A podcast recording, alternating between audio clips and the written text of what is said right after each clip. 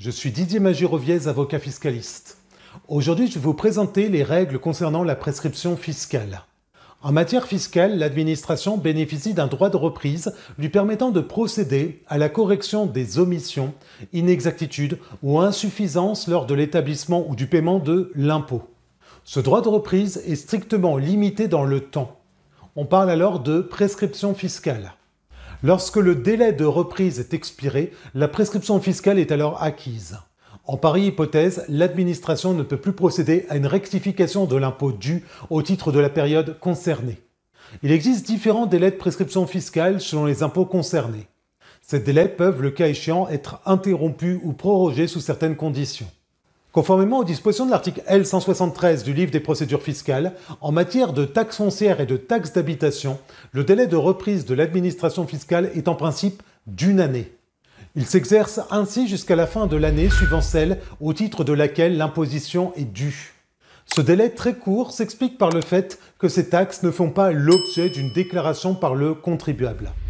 L'article L173 du livre des procédures fiscales prévoit que ce délai peut être porté à 3 ans lorsque le contribuable a pu bénéficier d'une exonération de ses taxes en fonction de ses revenus et que son impôt sur le revenu a fait l'objet d'une rectification. Cela étant, conformément aux dispositions des articles L169 et suivants du livre des procédures fiscales, le délai de reprise de droit commun de l'administration fiscale expire en matière d'impôt sur le revenu et d'impôt sur les sociétés à la fin de la 3e année suivant celle au titre de laquelle l'imposition est due. À titre d'exemple, pour les revenus de l'année 2022 déclarés au printemps 2023, le délai de reprise de l'administration fiscale s'éteindra le 31 décembre 2025. Le délai de reprise peut toutefois être étendu à 10 ans au lieu de 3 ans dans certains cas particuliers. C'est notamment l'hypothèse de l'exercice par le contribuable d'une activité occulte, c'est-à-dire une activité pour laquelle le contribuable n'a fait aucune déclaration fiscale et qu'il n'a pas déclaré officiellement. Le délai de prescription fiscale passe également à 10 ans lorsque le contribuable n'a pas déclaré ses comptes bancaires à l'étranger, ces contrats d'assurance vie souscrits auprès d'un organisme établi à l'étranger ou des comptes d'actifs numériques également détenus à l'étranger. Il en va de même notamment en l'absence de déclaration d'avoir détenu dans un trust à l'étranger. Pour les comptes bancaires à l'étranger, le délai de reprise repasse à 3 ans si le contribuable prouve que le total des seuls créditeurs de ses comptes à l'étranger n'a pas excédé 50 000 € à un moment quelconque de l'année au titre de laquelle cette déclaration devait être réalisée. En matière de TVA, le droit de reprise de l'administration fiscale court jusqu'à la fin de la 3e année suivant celle au cours de laquelle est intervenue l'exigibilité de cette taxe. S'agissant de la CFE, la cotisation foncière des entreprises, le délai de reprise expire le 31 décembre de la 3e année, suivant celle au titre de laquelle cette imposition est due. Ce délai peut exceptionnellement passer de 3 ans à 10 ans dans l'hypothèse de l'exercice par le contribuable d'une activité occulte ou en cas de flagrance fiscale. Cela étant, conformément aux dispositions des articles L180 et L186 du livre des procédures fiscales, en matière de droits d'enregistrement et d'impôt sur la fortune immobilière, le délai de reprise court jusqu'au 31 décembre de la 3e année, suivant celle au cours de laquelle intervient l'exigibilité de ces droits et impôts. Ce délai de 3 ans suppose, en matière d'enregistrement et d'IFI, que les droits et impôts étaient suffisamment révélés à l'administration fiscale via un acte ou une déclaration spécifique. En l'absence de déclaration ou d'acte présenté à la formalité de l'enregistrement, le délai de reprise passe alors de 3 ans à 6 ans à compter de la date du fait générateur de l'impôt. Par exemple, le décès du contribuable en matière de droit de succession ou le 1er janvier de l'année d'imposition en matière d'IFI. Dans tous les cas, l'administration fiscale doit établir l'impôt par émission d'un rôle ou d'un avis de mise en recouvrement avant l'expiration du délai de reprise.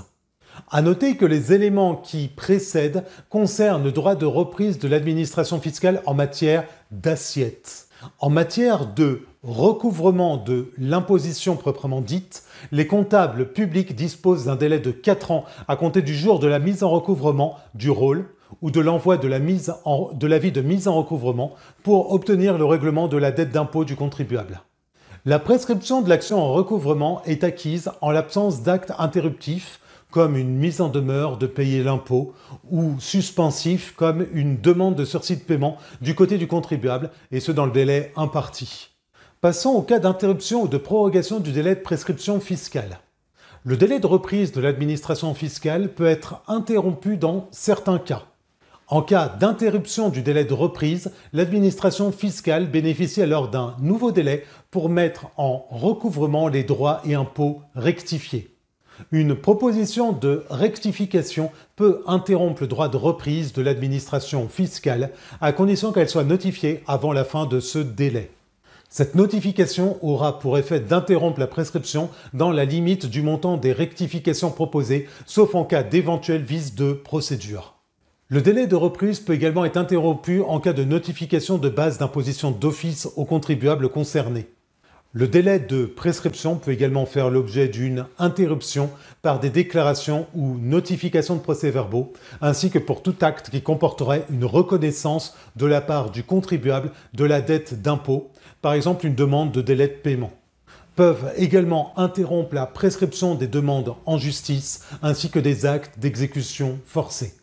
Cela étant, le délai de reprise de l'administration fiscale peut être prorogé en cas de demande d'assistance administrative internationale.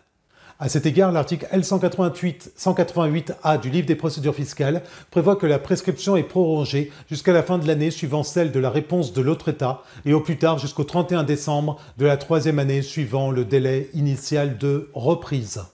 La prorogation du délai de reprise suppose le respect de certaines conditions et notamment que la demande d'assistance administrative internationale soit effectuée dans le délai initial de reprise.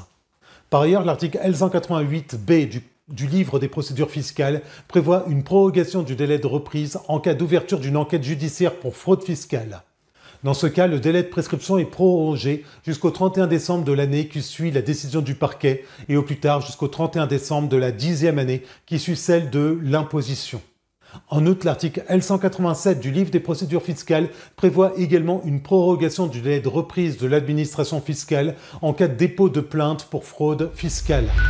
C'est l'hypothèse où, dans le cadre d'un contrôle fiscal, l'administration fiscale découvre des agissements frauduleux du contribuable qui la conduisent à porter plainte pour fraude fiscale.